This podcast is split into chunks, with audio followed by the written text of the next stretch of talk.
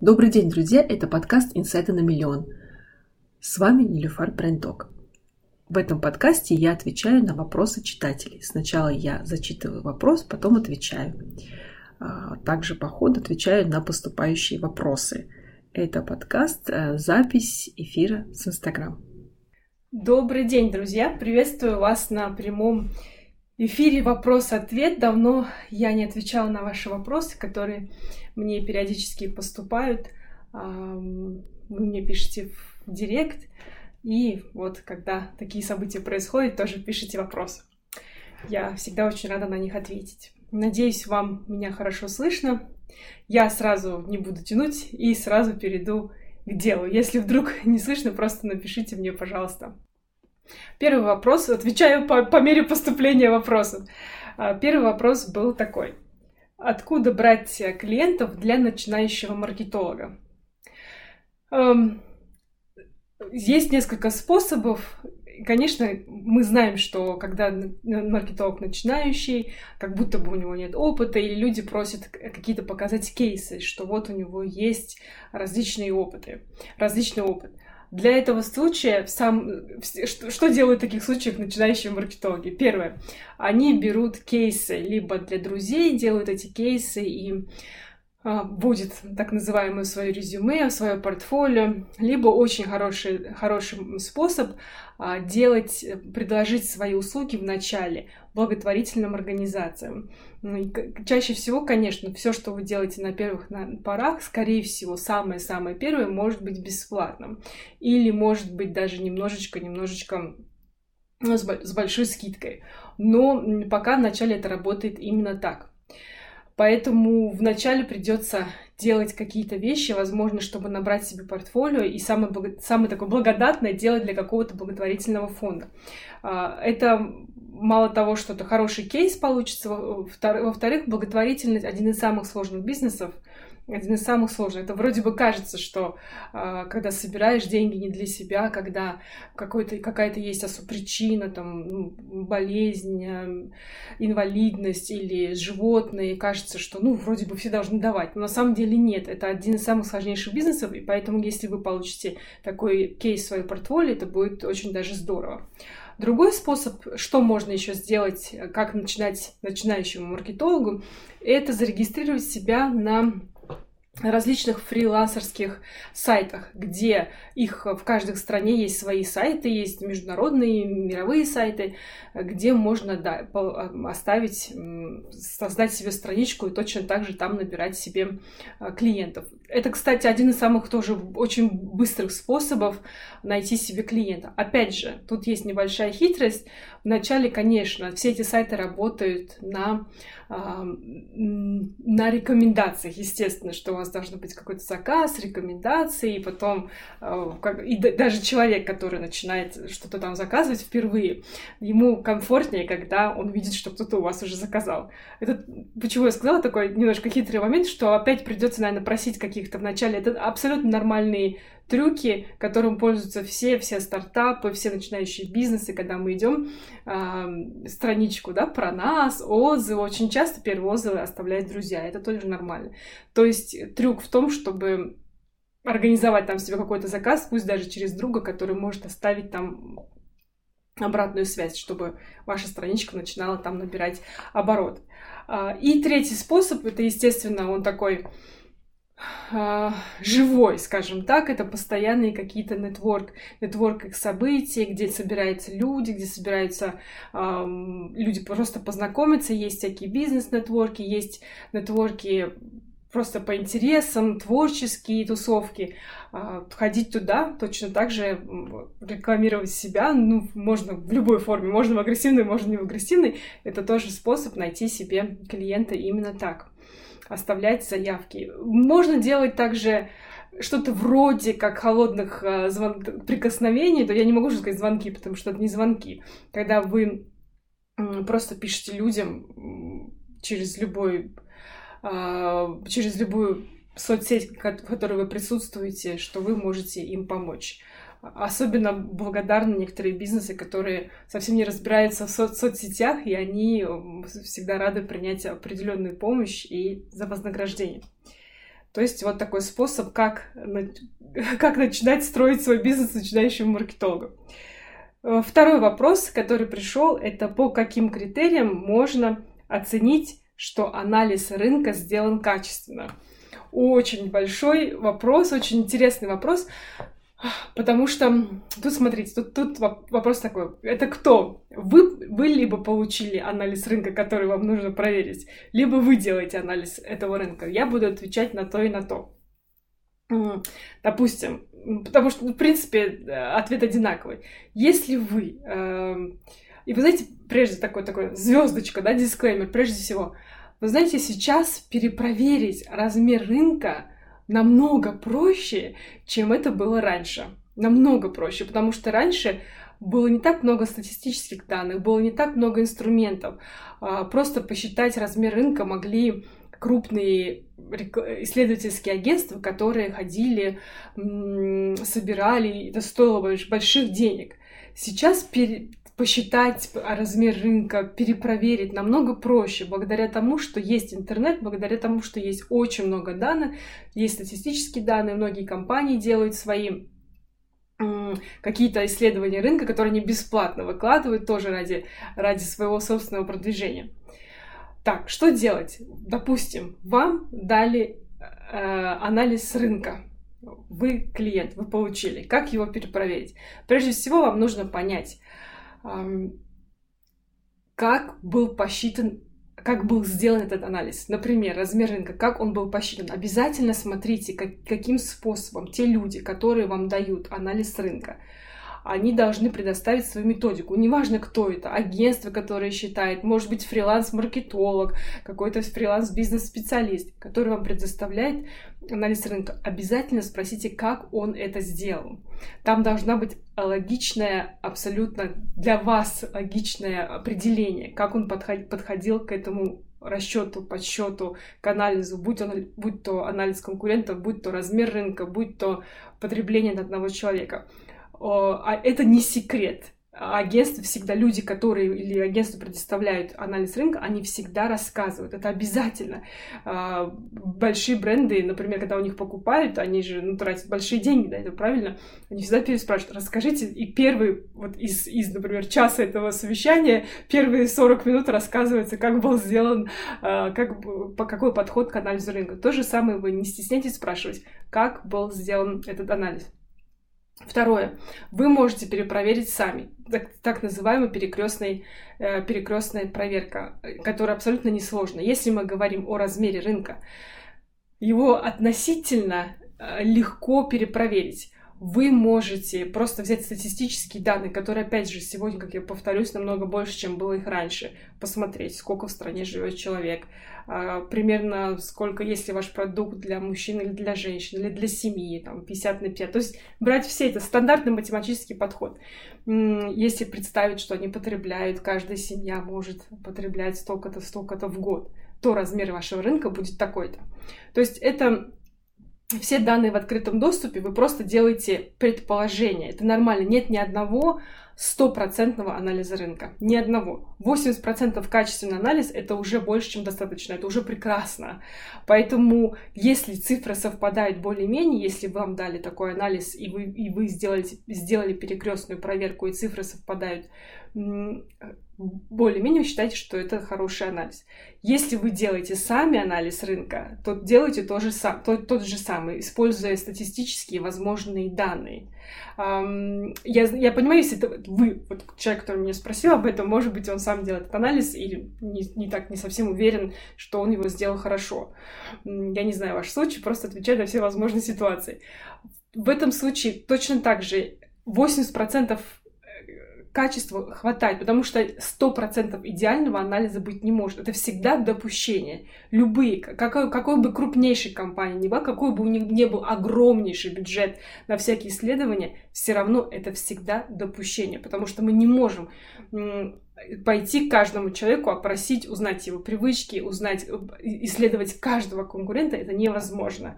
От 70 до 80 процентов качественного, э, то есть если примерно цифры совпадают, это уже хороший анализ. Поэтому, повторяю, вы используете, вы используете обязательно статистические данные. Почему я настаиваю? Потому что никогда никакого своего восприятия здесь быть не должно. Не должно быть. Очень часто бывает так, что сталкивалась и по своей работе, и в крупной компании с работой со стартапом, когда, например, мы нужно было посчитать анализ э, для финтека, для компании, которая производила карточки, специальные финансовые карточки, которые легко можно было открыть, типа революта без, своего, без своей прописки и так далее. И, конечно, самый большой для них рынок — это иммигранты. Именно им тяжелее всего, которые приехали на временные заработки, им, им, у них нет постоянного места жительства, поэтому они не могут принести, показать свой адрес, им сложно открыть. И вы знаете, вот почему я привожу этот пример. Когда начинаешь считать, ты просто берешь статистические данные, сколько иммигрантов приехало, а, допустим, вот столько-то, с какой определенной страны тоже считаешь, чтобы понимать. Но когда бывает так, что ты приносишь клиенту, он говорит, ой, а почему мне показываете, что у нас всего лишь 500 тысяч иммигрантов? А, а я же хожу в своем районе, у меня их намного больше ну, это так не работает. Вот, вот это так не работает, что мне кажется, потому что да, каждый второй, который я встречаю, говорит там с польским акцентом, ну, по крайней мере, здесь в Великобритании, значит, их, здесь очень много польских иммигрантов. Так это не работает. Это потому что, может быть, случайно вы сейчас находитесь в этом районе, где живут польские иммигранты. Может быть, так получилось, но есть районы, где они не живут. Поэтому всегда ориентируйтесь обязательно на статистику она э, чаще всего, не то чаще всего, она, она бывает очень надежная. По крайней мере, там нет личного восприятия, там есть статистика. Э, не, не ведитесь на это. Вот в анализе самое главное не вестись на личное восприятие. Всегда вестись на цифры, которые есть, э, и делать там перекрестные, перекрестные проверки через эти цифры статистические. И их очень много. Их можно делать также. Тот же самый рынок, посмотреть, сколько количество, количество а, иммигрантов въехало, например, с той же Польши. Перекрестная проверка какая может быть? Сколько денег они отправили себе домой в дом в Польшу? Перекрестная проверка. Так, то есть можно посмотреть с разных сторон и понять, был ли анализ рынка сделан хорошо. А, следующий вопрос был такой. У меня есть ниша, в которой я не понимаю боль клиента как я поняла, читатель, который занимается татуировками, тату. А, вот тут интересный такой момент. По большому счету, я, если правильно понимаю, вы занимаетесь фриланс-тату или у вас есть своя небольшая студия, вы не корпоративный тату-бизнес. Вот когда вы небольшой корпоративный бизнес, вам нужно лучше понимать, чем вы, как э, мастер тату, отличаетесь от других, что вы делаете. Вам важнее понимать сначала это, первичнее, потому что вы можете понять боль какого-то абстрактного клиента, но этот клиент может быть не ваш. В вашем случае нужно начинать опять же говорю, если бы вы были большая корпорация, которая пришли и сказали, а я теперь хочу э, сделать там определенное специальное предложение по татуировкам, ну-ка посмотрим. Из всех, кто хочет делать татуировки, какие у нас есть разные группы людей. Нет, скорее всего, у вас нет такой возможности, а вы небольшая корпорация, поэтому начинайте всегда с себя. Что вы предлагаете как мастер по тату? Татуировку. Хорошо. Чем вы отличаетесь?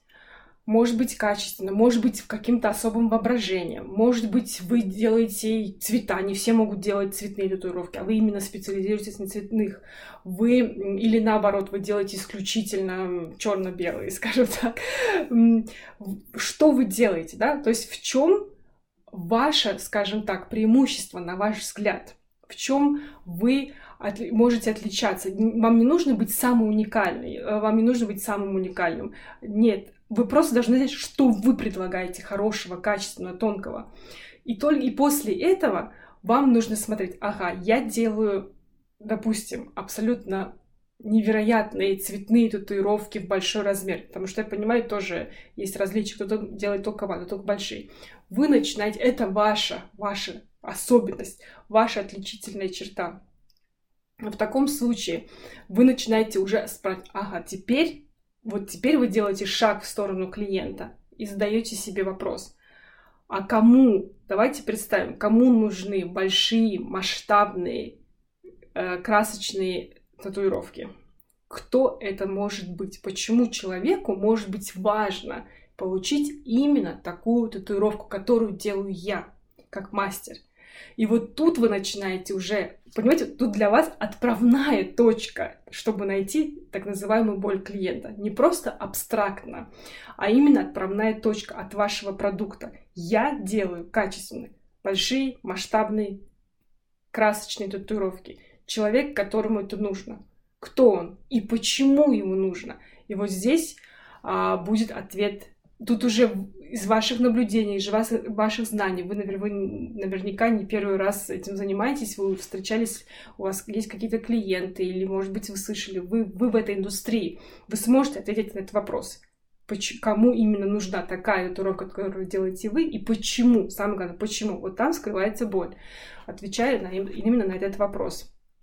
Она, знаете, она не всегда боль, она все, это, это может быть ну, как принять, я, я понимаю, называют это обычно боль, ну, это потребность. Эта потребность может быть такая, а, как мечта, а может быть какая-то страх. Но очень часто, если мы говорим о татуировках, если в общем, если так тоже вам дать отправную точку, то чаще всего м- татуировка если, я говорю, сейчас я говорю очень обширно, может быть, это не ваш тип клиента, но мир татуировок, он очень интересный. Это э, часто бывает самовыражение, естественно, самовыражение людей, которые не могут себя выразить по-другому.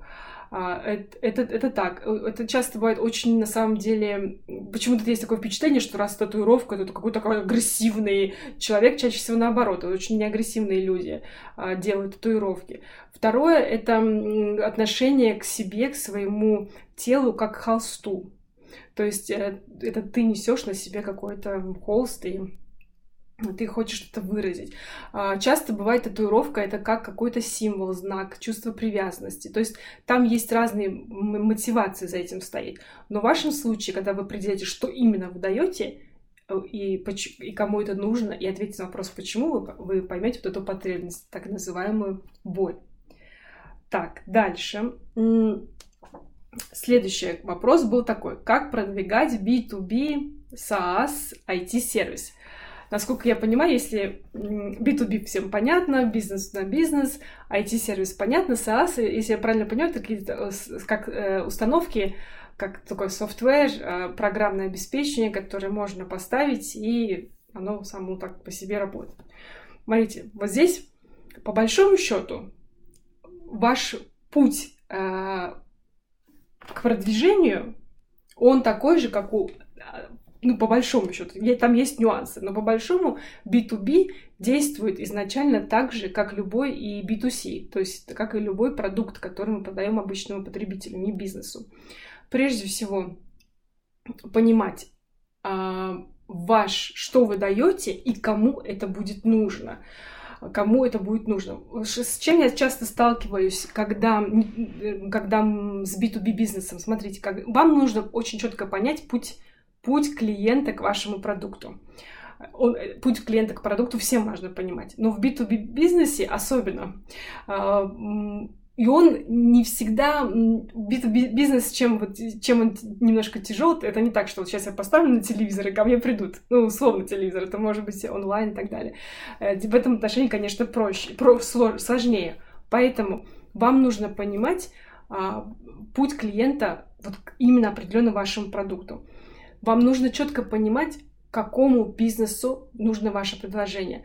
Здесь я хочу уделить большое внимание, потому что очень часто бывает а, не притягивать за уши. Вот здесь бывает момент, давайте допустим, что вы делаете, у вас автоматизированный смс для, не знаю, вот вы даете за очень дешевые деньги, у вас какое-то есть такое приложение, вы рассылаете автоматическую, делаете рассылку либо почты, имейл, либо смс вы начинаете кому, прежде всего, кому это нужно прям, ну, позарез, позарез. А, возможно, нужны компании по доставке, потому что компания по доставке получила заказ, отсылает либо email, либо смс. Спасибо за покупку. Привезем вам потом. Через два часа вам привезем. А, ждите нас через три часа, ну, в такое-то время. То есть это постоянно какая-то коммуникация. Там, допустим, через email давайте возьмем смс. Вот мы когда смотрим, да, для компаний, для тех, кто делает поставки, э, поставки еды, доставка еды, доставка цветов, это может быть, это, это очень нужная вещь, очень нужная вещь.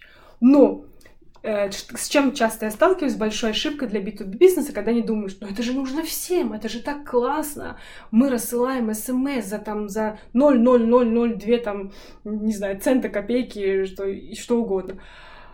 И это же дешево. И начинают идти и думать, что давайте пойдем в какую-нибудь там консалтинговую компанию. Ну зачем консалтинговой компании дешевый смс? Начинают придумывать, ну, чтобы вот, ну, нужно же, когда сотрудники едут в командировку. То есть сама, сам, сам производитель B2B вот этого сервиса, IT, например, начинает придумывать тем, кому это не нужно. И вот здесь кроется большая ошибка, потому что вы начинаете терять свое время, занимаясь, э, предлагая товар не тем, кому он нужен прежде всего четко понимать, кому нужно вот ваше это программное B2B SaaS IT-сервис, кому он нужен в вашем конкретном случае.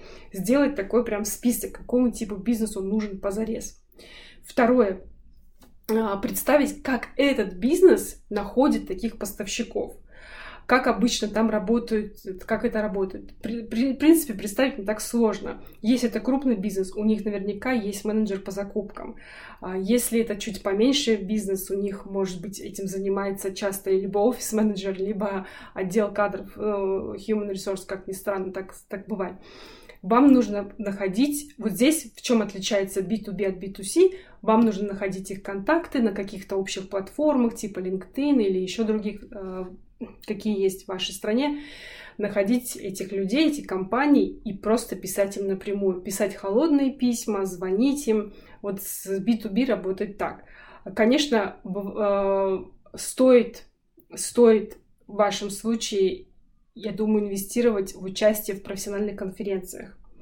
Это может быть абсолютно минимальное, то есть пусть это будет даже вам не нужно покупать самый крутой в середине центра выставки стол. Нет, пусть это будет даже честно говоря, даже вам, может быть, и не стоит покупать там никакого специального киоска на этих выставках. Вы просто можете купить билет участника и ходить, смотреть, рассказывать о своем продукте. Это, кстати, дешевый способ. Они там все сконцентрированы в одном месте, не обязательно покупать себе стенд. Да? Но в случае B2B бизнеса профессиональные э, конференции имеют, могут иметь значение. Я, посмотрите еще, я небольшой сторонник журналов, но я не знаю, какой именно у вас бизнес. В некоторых, некоторые бизнесы до сих пор, до сих пор есть, у которых есть свои узкоспециализированные журналы а, где там стоит купить рекламу. В вашем случае вы можете покупать рекламу в узкоспециализированных блогерах, которые связаны с вашим а, продуктом на которые наверняка подписаны люди, работающие в компании, которые вам нужны. Вот я вижу это такой способ продвижения э, B2B SaaS IT-сервиса. Если вы меня сейчас слушаете, у вас есть какие-то дополнительные вопросы, пожалуйста, задавайте. Следующий вопрос был такой. Э, как маркетологу наверстать очень разные вопросы. Э, как маркетологу наверстать упущенное, если был перерыв в работе? Здесь очень похоже на самый, наверное, первый вопрос, который я отвечала. Но, но смотрите, а, я тоже не знаю, в чем именно вы специализируетесь, но могу сказать так. Если ваша специализация в стратегическом маркетинге, здесь много чего не поменялось. А, стратегия, инструменты поиску стратегии, к созданию позиционирования бренда, такие фундаментальные вещи, они не меняются. Там там нет таких прорывов, ух ты, мы нашли новый способ, как этого делать. Нет, там бывают какие-то мелочи, но вам не стоит, если вы занимались этим, вам не стоит переживать, мы много не упустили. Там просто освежить и все, и идти вперед и не волноваться. Если вы таргетолог или SMM-специалист, то Эм, в этом случае все, что нужно сделать, получить просто современную своевременную информацию о том, что происходит сейчас.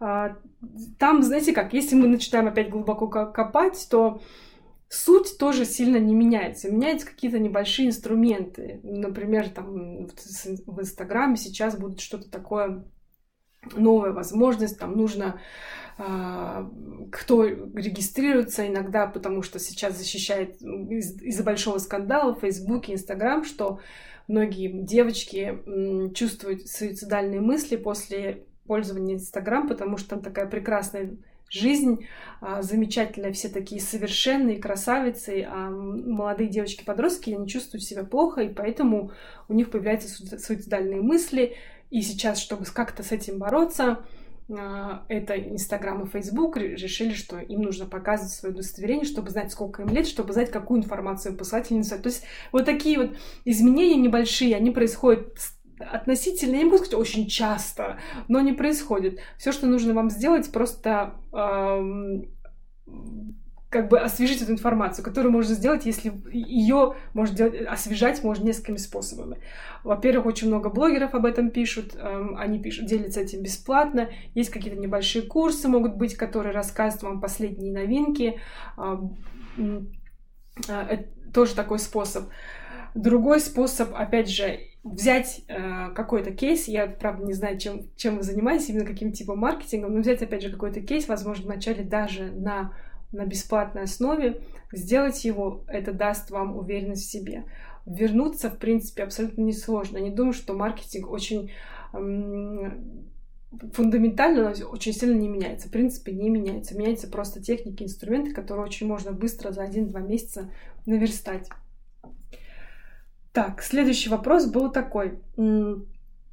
Здравствуйте, как отличается вход в идентику со стороны клиента первое. И второе со стороны дизайнера. О, это очень, очень такой вопрос прям в точку, потому что действительно есть разница в том, как в, идентику э, визуальное, визуальное оформление бренда в, идентику, как входит клиент и как входит дизайнер, абсолютно разный путь. Прежде всего, со стороны клиента, что вот, знаете, э, для клиента идентика это логотип, например, упаковка, какие-то, допустим, шрифты. Это самое понятное, что есть в маркетинге. То есть здесь вам, как дизайнеру, повезло. Вам не нужно, когда вдруг, как это обычно происходит, вот вы хотели узнать, как он входит. Входит клиент так. А, идет бизнес. Бизнес вроде бы идет неплохо, есть какие-то продажи, все идет хорошо. Сначала он инвестирует в селс э, по продажам. Не работают, работают, работают, хорошо работают, доводят все до какого-то уровня, а потом специалист по продажам говорит, ну все, уже нужен маркетинг, уже все, мы довели его до определенного уровня, а теперь нужно... И начинает хозяин задавать много разных вопросов. Хозяин начинает понимать, что нужен маркетинг. И маркетинг для хозяина упирается всегда поня... что-то понятное. Понятное для него это визуальная составляющая. Очень часто многие начинающие бизнесы, мало-средний бизнес считают, что э, вот маркетинг равно логотип, маркетинг равно название, маркетинг равно красивая упаковка, красивая визитка и какой-то мерч.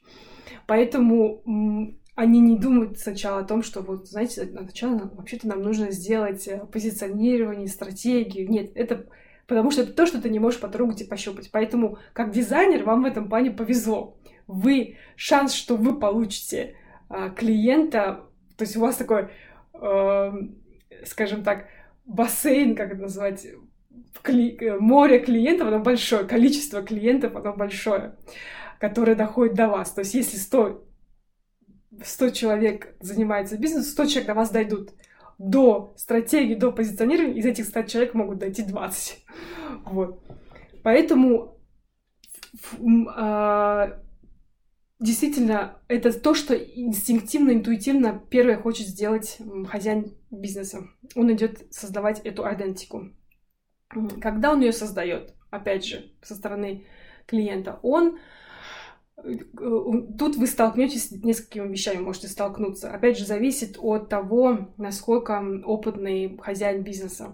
Вы столкнетесь к тому с двумя вещами. Первое, большие, огромные ожидания, что после того, как это создастся, там логотип, упаковка, продажи взлетят невероятно, там, в два раза, и больше ничего делать не надо.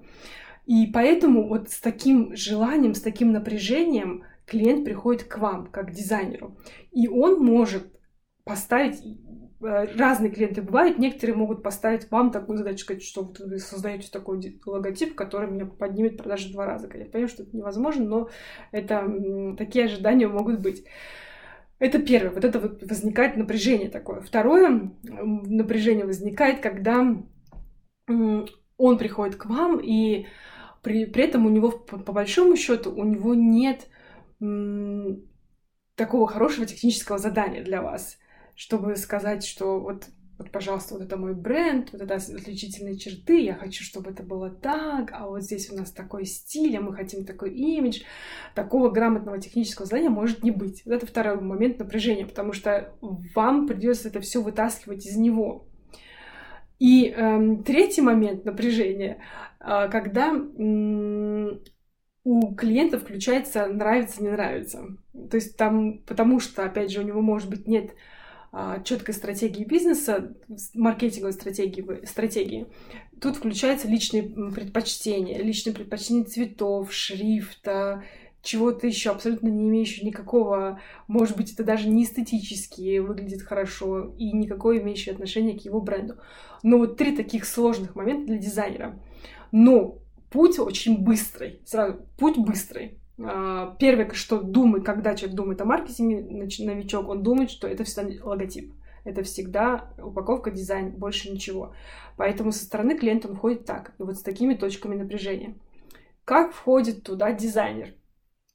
Дизайнер а, входит так, что у дизайнера прежде всего есть свое восприятие как бы у дизайнера бывает ожидание, что сейчас он получит нормальное, хорошее техническое задание, спокойно возьмет, сядет у себя э, в уютном уголке и создаст прекрасную идентику, прекрасные картины бренда. Но а, так ну, вы не получите. Бывает так, что вы не получаете, и вам приходится все вытаскивать из э, вашего клиента, вытаскивать что же он хочет, а какой, а что он хочет передать, а что же он хочет сказать, а какой ему нравится стиль. Это вот такой, это такой, такой момент, да. Второе, что бывает с дизайном, то, опять же, вы реагируете на вот эти точки напряжения, когда вы понимаете, что эти два цвета сочетаются, а эти не сочетаются, но он говорит по-другому. Что бывает, знаете, как эм, интересно, вот здесь больше, знаете, как я, я, я на, на что хочу обратить внимание, вот на эти ожидания, проблема бывает в коммуникации, и проблема бывает в том, а, и она мешает вам и ему, и всем получить новых клиентов. Самый такой, такой интересный момент, когда, я думаю, может быть, возможно, в этот вопрос задали именно с точки зрения, чтобы понять вход клиента в этот путь, чтобы знать, что ему рассказать, что ему показать. Клиент смотрит очень просто. Он хочет получить визуальную составляющую своего бренда, которая, на его взгляд, будет продавать. И он хочет, и, и для него он не знает никаких нюансов того, что вы знаете, всяких углов, а, всяких цветов, сочетаний. Он этого не знает, и ему это знать не надо. Ему нужно, ему хочется, чтобы если я продаю такой-то, если я продаю определенный крем, чтобы вот он логотип передавал это. Когда дизайнер ищет сам себе клиентов, когда он, э, он думает, что клиенты идут, тогда так называемый look-alike. То есть я сделал эту работу, ему понравилось, и он примерно тоже хочет самое. Да, с одной стороны, так оно и есть, что, ну как иначе, сам клиент не всегда понимает, что он хочет. Когда он видит, что делает дизайнер, ему кажется, ой, это вот мой человек, и он делает примерно такое же, я хочу, пусть он мне сделает примерно похоже, но и так далее. Это здорово. Но вы сами себе поможете, как дизайнер, если вы будете э, правильно коммуницировать, рассказывать о своих работах. Очень часто я не устаю это повторять, это важный момент, когда дизайнер выставляет свои работы для продвижения, чтобы показать и описывает их на язык, как будто он разговаривает с другим дизайнером. Но реально вам нужно писать, как будто вы разговариваете с клиентом. Что значит разговаривать с клиентом? Это значит говорить, что вот, этот логотип был сделан для такого-то бизнеса. Задача была передать нежность кожи, бархатистость кожи этого крема. И вот мы передали ее, используя голубку, или бархатный лепесточек, или перышко. Вот почему у нас в логотипе это перышко. Вот это язык клиента, который он понимает. Он не будет понимать, что преломление 90 градусов дало такой замечательный, а серый, серебристый, э, вот такой уникальный, потому что я использовал такой, э, как, как сказать, оттенок и так далее. Вот таким языком не надо. а, вот он, ваш клиент этого не поймет. Клиент поймет, когда вы объясняете, что лепесток мы используем, чтобы передать нежность. Это мы используем для этого. То есть вот, вот эм, такой вид коммуникации у себя в портфолио или в, на страничке, допустим, Инстаграм или где вы находитесь, э, он лучше будет, он будет лучше понятен. Не, не, не просто он, знаете, он подтолкнет клиента. Это вот такой, он превратит клиента в теплого клиента. Так, следующий вопрос был э, ваши любимые маркетинговые инструменты и методики. Э, э, на самом деле я стандартно использую инструмент позиционирования. Он вообще абсолютно не секретный, он везде находится в, а, как образцы, их можно найти а, в интернете, если вы загуглите, поищите как пирамида позиционирования, а, там больше, там все очень как бы, как сказать, сам предмет очевиден. То есть сам, это, это путь, да, вот э, там определенные шаги, что позиционирование состоит из Раз, два, три, четыре, пять, шесть, семь, восемь, девять, десять, например. Все. То есть сам инструмент, он не меняется последние, вот сколько я занимаюсь, я занимаюсь этим 24 года. Вот поверьте мне, он не меняется. И я вижу самые последние наработки, но он не меняется. Там суть остается одинаковая. Просто, например, да, тот же самый инсайт потребителя могут называть болью потребителя. Конкурен... Анализ конкурента остается анализом конкурента а, что, допустим, раньше не было в позиционировании, раньше не было миссии, теперь появилась миссия, но она не обязательно, например. Еще я про миссию сейчас буду говорить отдельно. Вот, а, поэтому, поэтому сами инструменты, они есть. Вот знаете, как тут больше, наверное, с маркетингом такая штука. А, инструменты, они в открытом доступе. Я все время с вами делюсь, вот с удовольствием рассказываю вам, как искать целевую, как делать стратегию, как делать... Я всеми этими инструментами делюсь. Но потом я понимаю, когда иногда мне пишут люди, абсолютно я с уважением к этому отношусь, вы так хорошо рассказали, а вот и мы начали делать, а у нас не получилось. А, да, вот вопрос в том, что вопрос не в инструменте, а в том, как им пользоваться и наполнении. Для этого нужен опыт. Поэтому, мне кажется, спасибо, конечно, за, за такой интересный вопрос. Э, я пользуюсь абсолютно стандартными инструментами. Просто из-за того, что уже опыт большой, я их наполняю, возможно, быстрее, быстрее, эффективнее, сразу в точку, исключительно-исключительно из-за своего опыта. А сами инструменты, они стандартные. Я я использую это позиционирование, для меня оно стандартное. Я использую мой любимый э, инсайт, это абсолютно любимейшая тема, это мой инструмент. Э, поиск инсайт — это простой вопрос «почему?», который тебе нужно задать до, до, от трех до пяти раз, пока ты не поймешь а, суть там, мотивацию потребителя. Просто все время задаете вопрос «почему?», «почему?», «почему?», «почему?», пока вы не упретесь в определенную стену мой любимейший абсолютно вопрос. Э, вот я этим, этим пользуюсь. И э, при создании стратегии я часто консультируюсь, я даже ее показывала вам эту книжку, она у меня там в книжках в highlight, stories highlight, она там у меня закреплена, зелененькая по стратегии.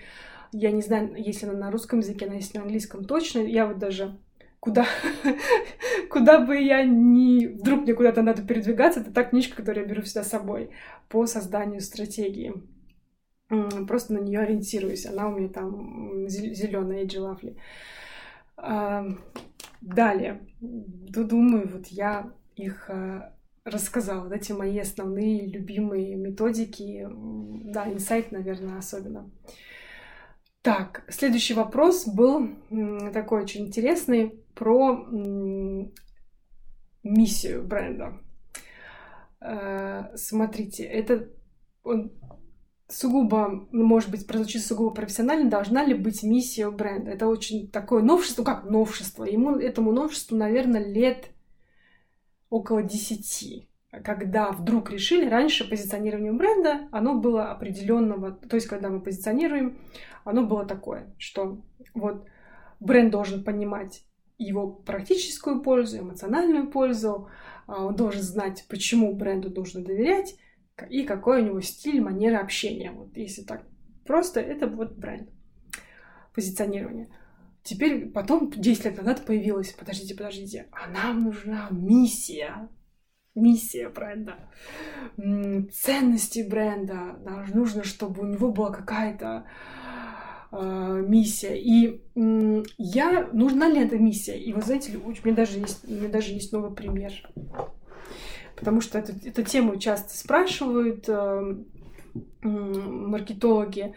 Я отношусь к той школе, которая считает, что миссия не обязательна. И когда провожу тренинги, я честно об этом говорю. Я клиенту спрашиваю, я сразу говорю, у вас в компании принято, что вам нужна миссия позиционирования или нет?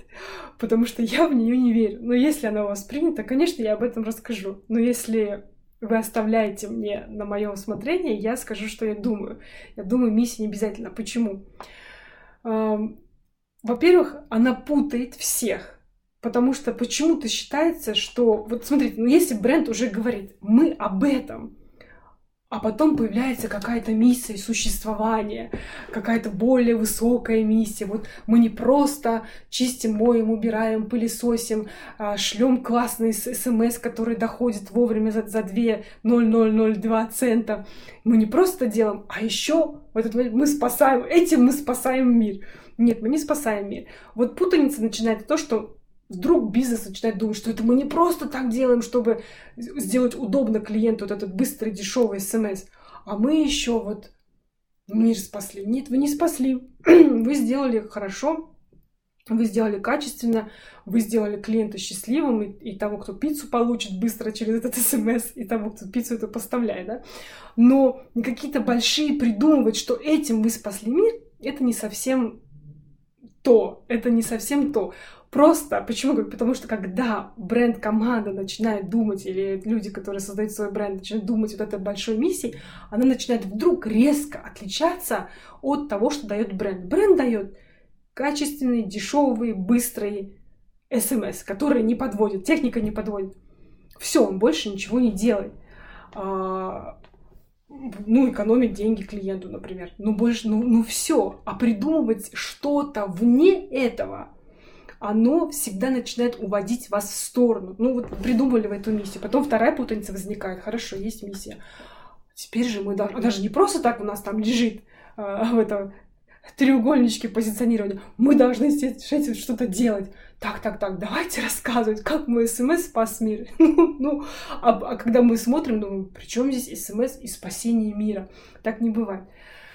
А, как, ну, вот смотрите, что интересно почему, почему этот вопрос возникает? Возникает вопрос, потому что принято считать, что сейчас потребитель искушенный, он непростой, он не просто покупает.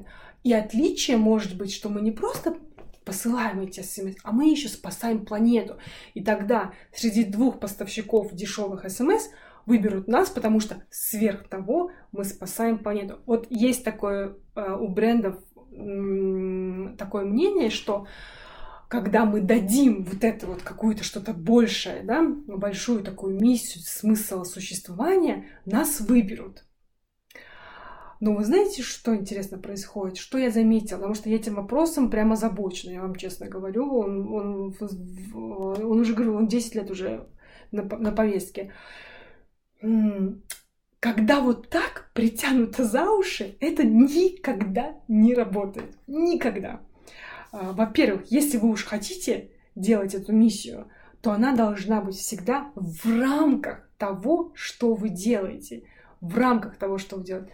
Если вы делаете этот смс, который очень быстро доступный, дешевый, то наша ваша миссия, наверное, это какая-то связана с какой-то невероятной скоростью, там, со скоростью света, что там, это что-то, это то же самое о той пользе, которую вы даете, просто она чуть выше на один шаг, она чуть обширнее. То есть наша миссия какое-то там скоростное, помочь, помочь всем клиентам соединить поставщика пиццы и того, кто ест пиццу за 3 секунды, чтобы вот он получил свою горячую пиццу.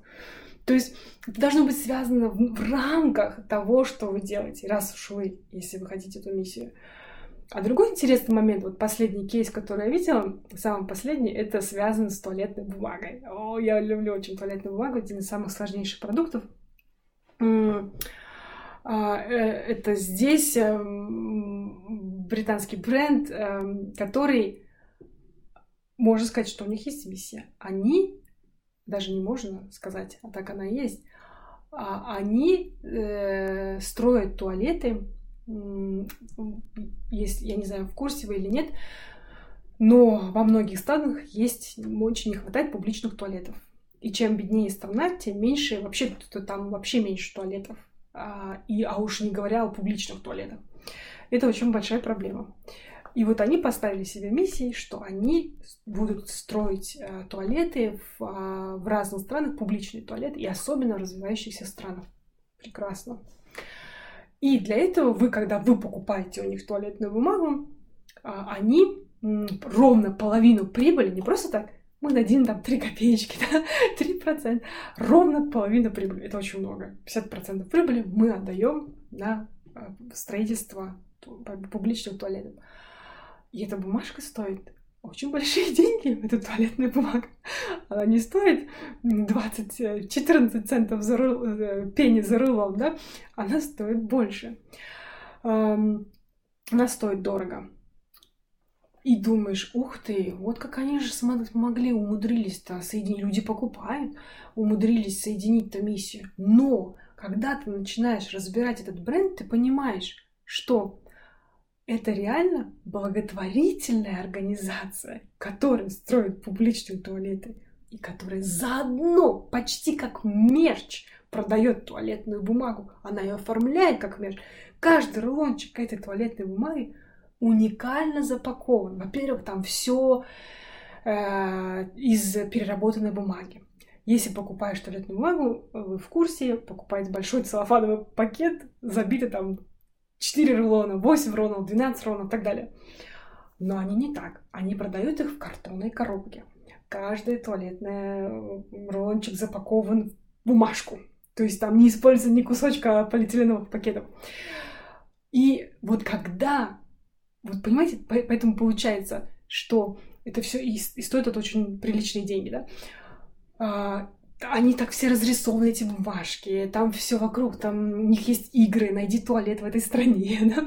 вот такие прикольные штуки. И когда ты начинаешь вникать, ты понимаешь, что это не просто миссия, которая существует отдельно от бренда. Нет, реально бренд ведет себя как благотворительный фонд, строящий туалет, и заодно продающий туалетную бумагу как мерч, чтобы оттуда брать деньги для своей вот этой цели, для своей так называемой миссии.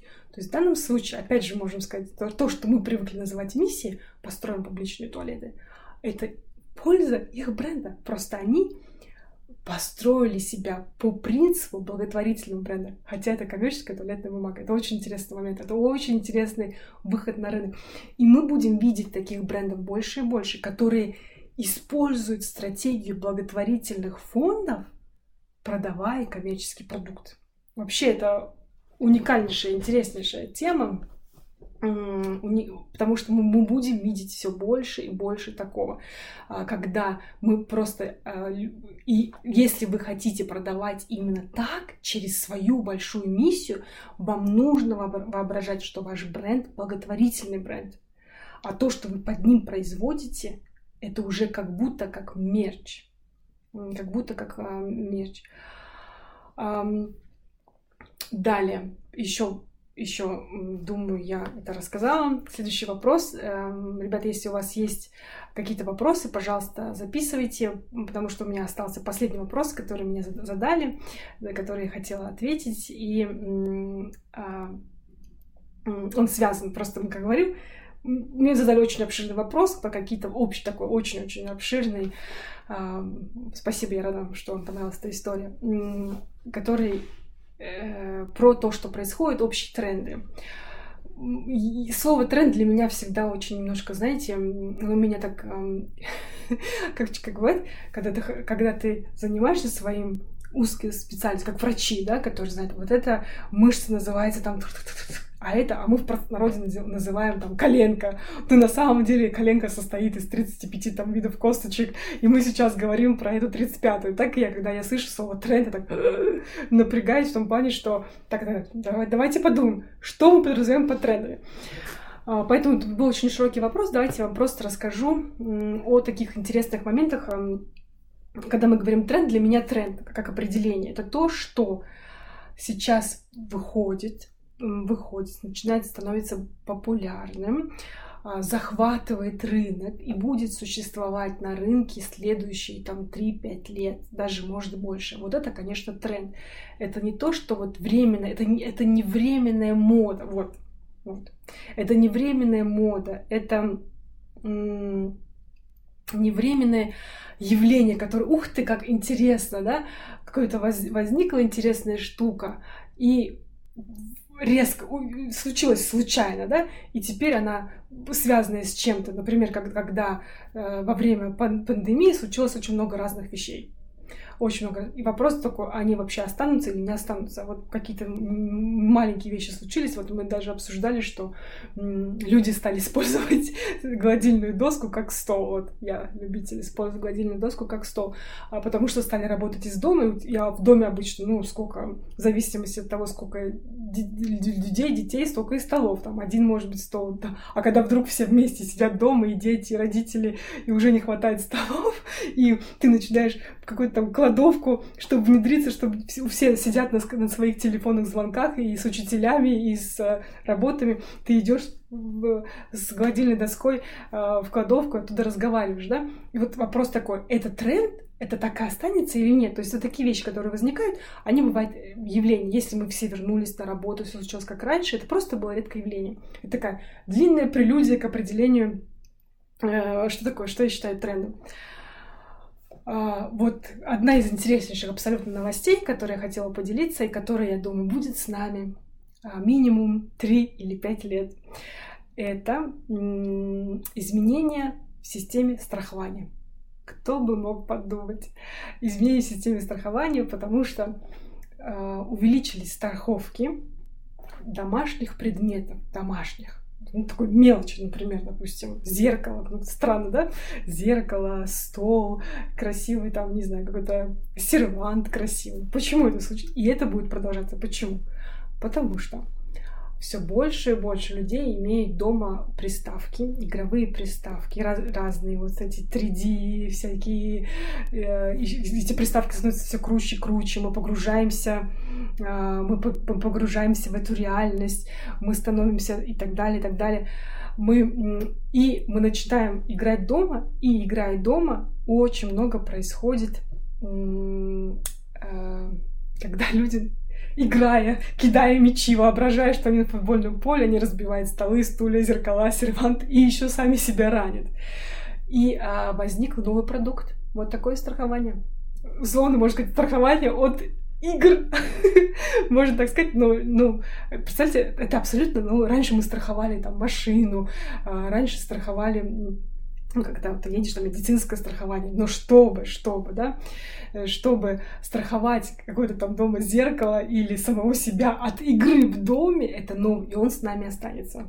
Вот это новый страховой продукт, он с нами останется. Это очень, конечно, интересная штука. Представляете, сколько вообще вот эти технологии вещей, сколько они принесли, приносят новых продуктов. Другое такое, такая большая тема с этим связанная это была... Я, кстати, делала про нее сторис, вы видели, я получила очень большой отклик. Спасибо вам большое, ребята, по, по Аби, которая выпустила свои... Голо... Голо... Вместо себя выпустила голограмму ну, своих, можно сказать, 3D-роботов, свои живые, так, э, крутые аватарки выпустила, которые выглядели один в один, как Аба, танцевали на сцене. Что, вот чем это грозит? Например, восстановит ли нам, а сейчас нам скажут, придут эм, наследники, наследники, правильно слово, наследники Элвиса Пресли скажут, а все, а теперь мы, мы возрождаем Элвиса Пресли, и он выйдет на сцену. Возможно, возможно, будет на этом бизнес, будет. Вопрос в том, насколько он будет большой, вопрос там этично, не этично, это другой. Вопрос в том, как к этому будут относиться люди, потому что для кого-то есть э, случаи, события, когда это допустимо, как я тоже говорила, например, дискотека. Потому что мы туда идем для ощущения, что мы сейчас все любим одну эту песню, да, и мы под нее танцуем мы под нее танцуем, и мы э, чувство плеча классно, мы под нее отрываемся. Вот тогда там э, какой-нибудь э, голограмма Аба или Элвиса Пресли, любого любимого вашего певца, это круто. Но когда мы идем на концерт, и мы, мы идем за этой энергетикой, да, будет ли это обманом? Станет ли рынок похож на барахолку? Станет ли вот такой рынок похож на барахолку, где на барахолке вы можете там за 100 долларов купить э, Louis Vuitton и, и реально Louis Vuitton там за тысячу, да? То же самое, что это будет Элвис Пресли, который ну, как условно китайская подделка, или мы хотим все-таки слушать его как живого человека, ну, его уже, конечно, невозможно. Это вообще очень интересный момент. И представляете, и вообще, что такое икона, да, икона в этом плане. Э, икона чтобы стать вот такой живой иконой, очень часто для этого нужно умереть. И чем моложе умирает э, вот такой какая-то звезда, тем больше шанс стать иконой. И а родственники пытаются возродить. Ну-ка, сейчас мы сделаем там Эми Уайнхаус живую. И они, их иконизация начинает обесцениваться в некотором роде. Поэтому тоже такое, то, то зачем нужно наблюдать. Хорошо, я вижу, тебе получила вопрос, сейчас я на него отвечу. Спасибо большое за ваши приятные слова. Я вижу, вы мне писали комплименты, мне очень приятно. Я рада, что вам нравится э, меня слушать и рассказы тоже. Гладильная доска была ли трендом? Смотрите, как получилось. Вы знаете как? Она была предвестник чего-то нового. И а, тут есть, нужно разделять на страны. Были страны, где был очень жестокий локдаун, было где очень жестокий карантин, который почти годами сидели, а, чтобы так было в Китае, так было в Великобритании, очень долгий был карантин. И когда есть ограниченное пространство, это показало, действительно, оно, это то, что останется с нами, потому что опыт показывает, вот недавно только что читала исследование, что 25 а, процент, 20 или 25 процентов офисов люди, все, они больше не нужны. Реально люди, потому что это осталось. Там, где вдруг сработала работа из дома, эта привычка остается, ну, не затащишь уже на работу, а люди начинают работать из дома. Это, соответственно, привело к тому, что людям, первое, нужно больше дома, им нужно по размеру больше, им нужна какая-то комната, им нужно какое-то пространство, но дома, опять же, если мы говорим о таких странах, как Сингапур, а, возможно, Китай, но Великобритания точно, все такое маленькое, мало, мало, мало места, маленького пространства, ну ты хоть и тресни, ты же их не расширишь, эти дома, тебе нужно а, мебель, которую ты действительно какой-то можешь себе уголок создать, ту же самую кладовку. То есть если гладильная доска, она дала вот что стало трендом? Потребность на маленькое э, компактное сидячее место на компактный стул, компактный стол, который ты можешь там под лестницей где-то спрятаться, можешь даже в ванной, в туалете, не знаю, где ты можешь так сесть, и тебе нужно для этого звонка быть. Вот это остается трендом, да. А гладильная доска, она была как уже предвестник этого. Ну, люди продолжают использовать ее, да если не могут найти. Но это, представьте, гладильная доска намного дешевле вот этого маленького стола. Поэтому, да, это остается с нами на несколько лет. Так, вопрос. Дорогая Нилфар, спасибо. Как вы считаете, стоит ли монтажеру переделывать старые видео, которые были сделаны для именитых клиентов?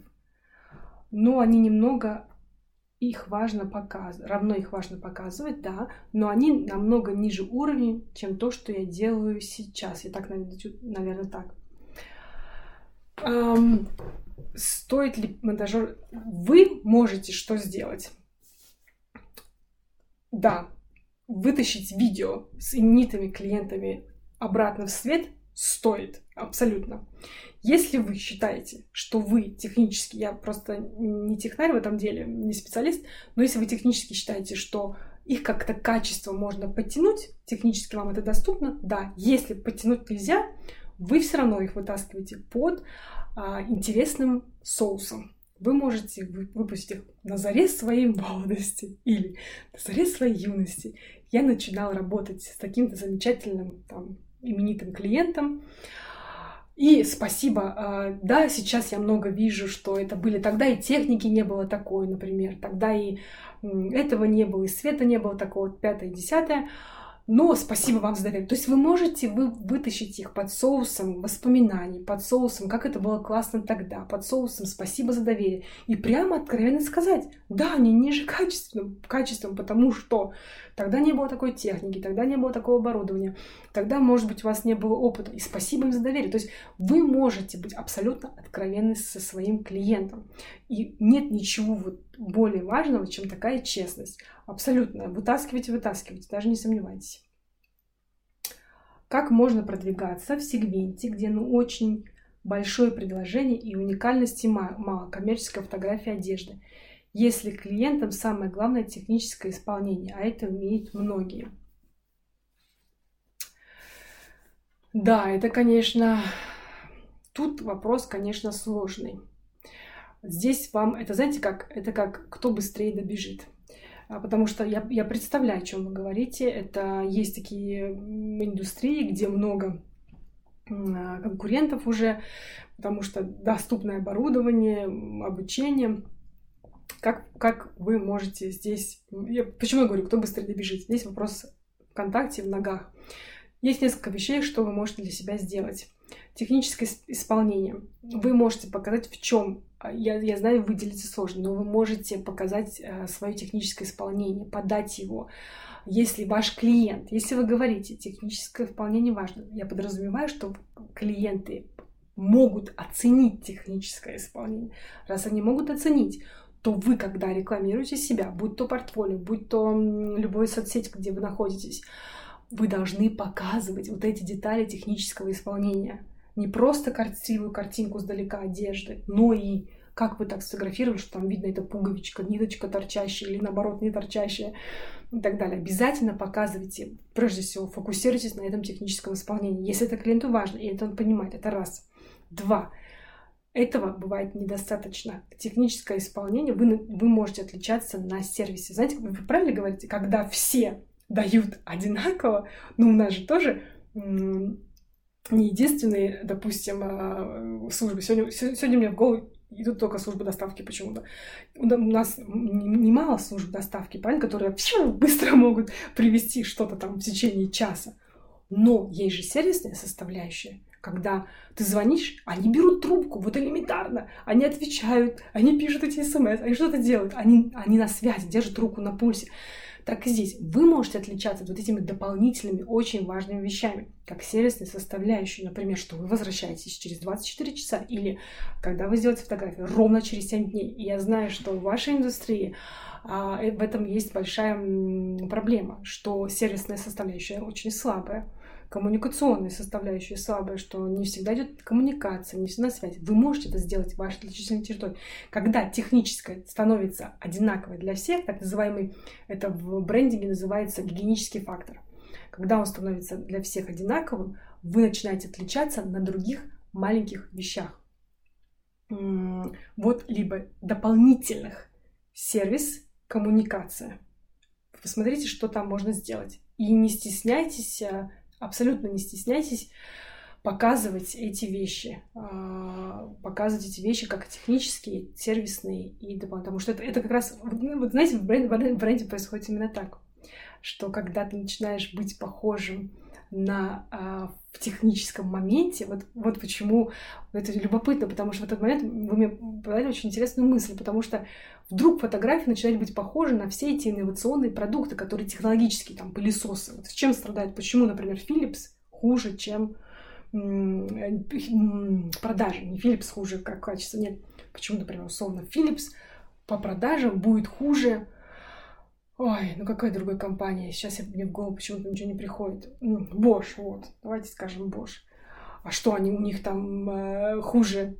Условно, стирали утюг э, Philips хуже утюга Bosch? Нет. Но а, Philips заточен на технологии, он заточен на своих лабораториях. Их, их, их, их, ими руководит отдел инноваций. Ими не руководит отдел маркетинга, понимаете, в этом проблема, который говорит, у нас сейчас мы можем там в секунду, там, фу, пар выходит, там э, со скоростью 30 э, метров в секунду выходит пар, поэтому мы делаем этот утюг, там, не знаю, ваша рубашка такая прекрасная. Какие 30 секунд, да, уже, уже ебошь эти 30 метров в секунду. Вопрос начинает быть в маркетинге. Как вы на другом уровне начинаете себя отличать? Дополнительными какими-то вот такими вещами, типа сервисами, типа коммуникации, и плюс эмоции. Вот самое главное. А Бош говорит, у нас все так быстро и хорошо, что вы можете заниматься потом своими любимыми делами.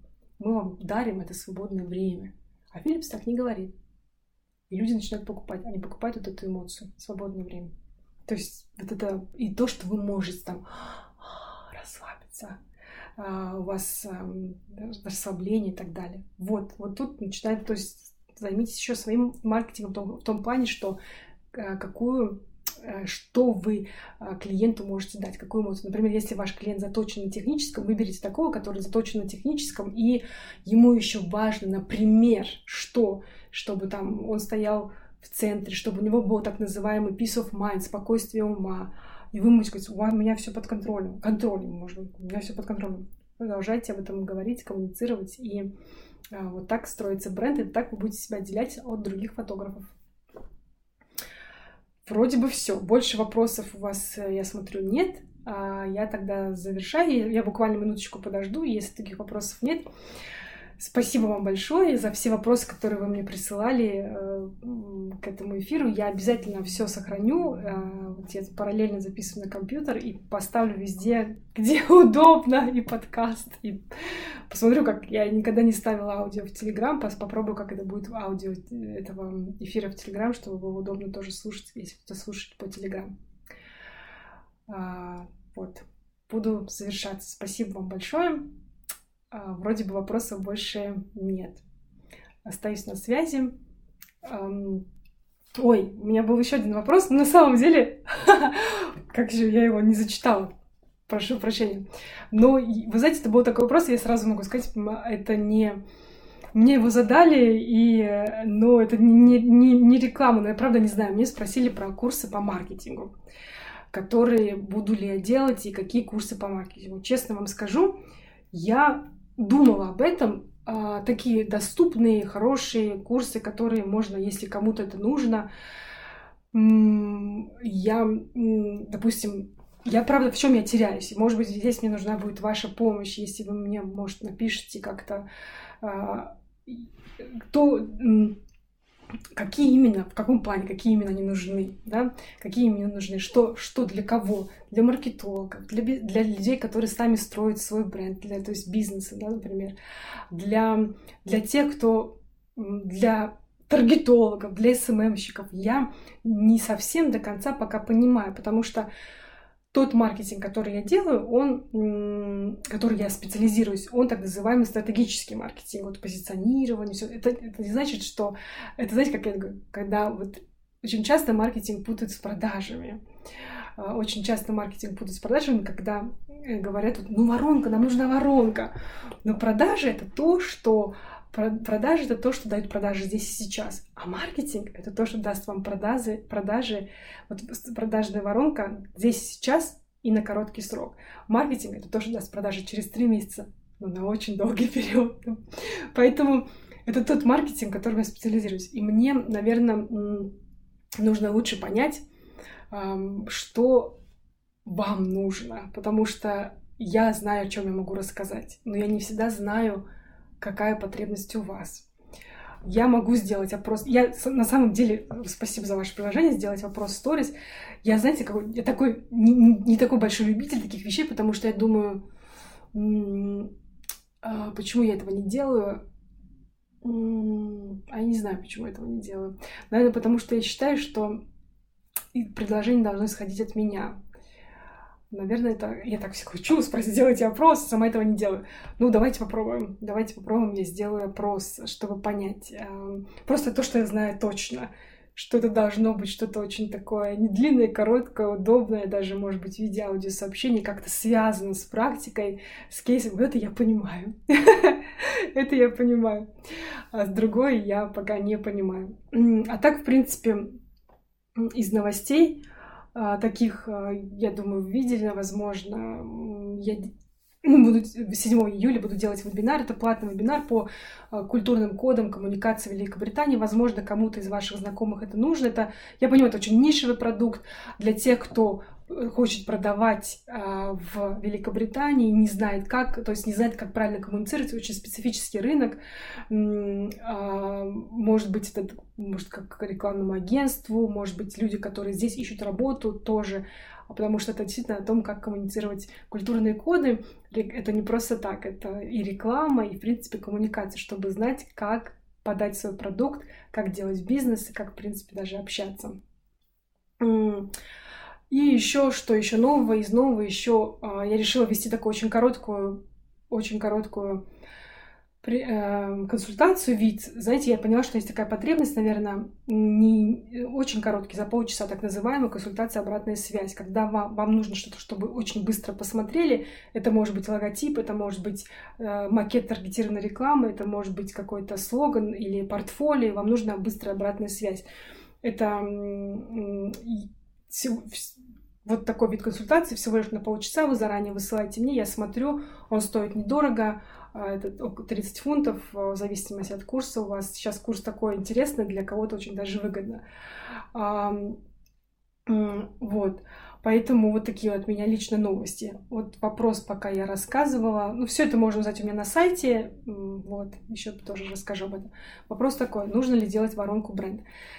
Я, ну, воронка такая, знаете, я никогда, как сказать, нужно ли ее делать? Воронку. Вам нужно, вот все, что нужно знать, нужно знать, откуда может прийти ваш клиент. Что такое воронка? Э, воронка, я не знаю, я никогда, в своем опыте я никогда воронку не делала. Почему? Потому что задача такая, узнавай, воронка, она состоит из такого, идет сначала узнаваемость, потом идет проба, а потом идет э, возврат или невозврат человека. Вот.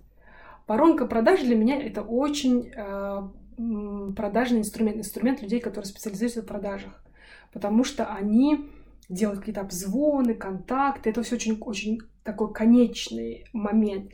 В маркетинге он для бренда это когда ты начинаешь строить бренду надо знать, о чем ты и кто твой, твоя целевая аудитория. Где она находится, и, и идти им говорить и говорить, говорить им говорить, говорить им говорить. И тогда начинают идти вот эти долгосрочные продажи. Поэтому, не знаю, на ваше усмотрение. А, отдел продаж любит делать воронки. Мне кажется, курс мог быть нужен тем, кто не настолько большой, чтобы нанимать маркетолога, например. Спасибо. А, спасибо большое за эту идею. Да, наверное, чтобы разбираться, наверное, разби- чтобы разбираться допустим, даже если вы будете нанимать себе таргетолога, что требовать, что требуете таргетолога. Спасибо большое за ваши идеи. Наверное, я действительно сделаю вопрос в сторис.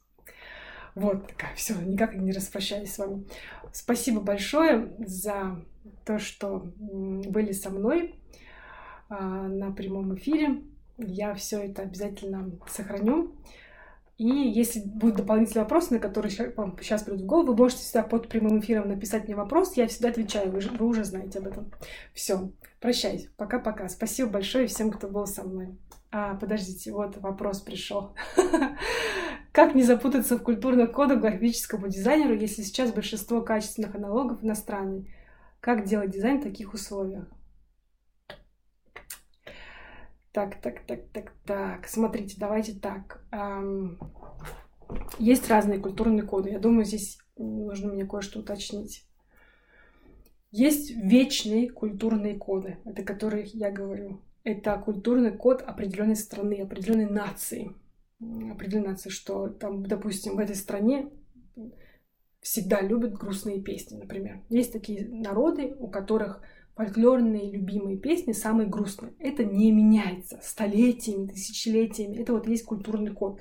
Если, например, бренд решил сделать какую-то э, рекламу с музыкальную, то ему нужно делать вот в таком грустном формате, как бы эта страна ни звучала. Например, это я очень утрированно говорю, чтобы дать вот это культурный код.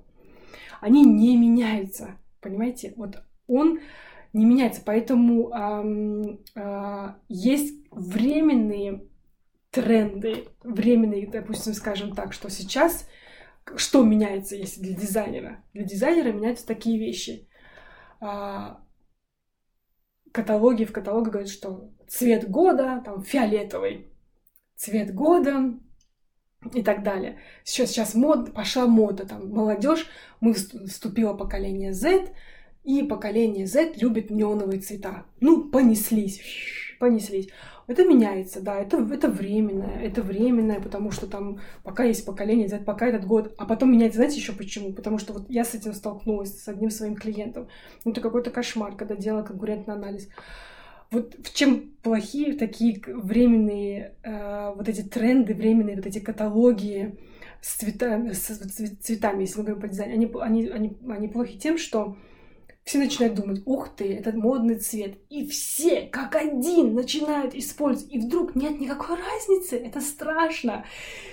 Любой продукт использует. А, сейчас у нас модно неоновый синий. Мы будем ставить неоновый синий. Потому что это сейчас тренд. И дизайнер убеждает клиента, что это сейчас модно. И потом ты, когда, вы не, серьезно, когда меня попросили делать анализ очень крупных брендов со стороны, и я посмотрю, и все конкуренты выглядят одинаково, это страшно. Я не вижу пользу в таких вещах, я абсолютно не вижу пользу в том, вот в этих вот э, трендах, которые спускают через эти каталоги дизайнерам. Здорово знать, что сейчас модно, но слепо следовать я считаю, что им не стоит. Поэтому культур, если вы хотите, как бы мы говорим о культурных кодах, они не меняются столетиями, они есть, они остаются. Если вы говорите о вот этом временном, вы знаете, в интернете это всегда можно найти, честно, чтобы просто держать себя ну, в курсе, какие-то, может быть, э, блогеры будут об этом рассказывать. Можете меня спросить, я вам буду рассказывать, если у вас нет доступа к этой информации. Вот. А так, в принципе, культурные коды в каждой стране есть они свои, и не меняются. А тренды — это тренды, такие временные цветовые. Все. Спасибо вам, спасибо вам за ваш теплый, добрый мой адрес. Теперь я уже точно прощаюсь. Если вдруг сейчас закрываю, будет какой-то вопрос, пожалуйста, напишите мне под эфиром. Я эм, отвечу там. Все. Пока-пока. Спасибо вам, что были со мной. До свидания.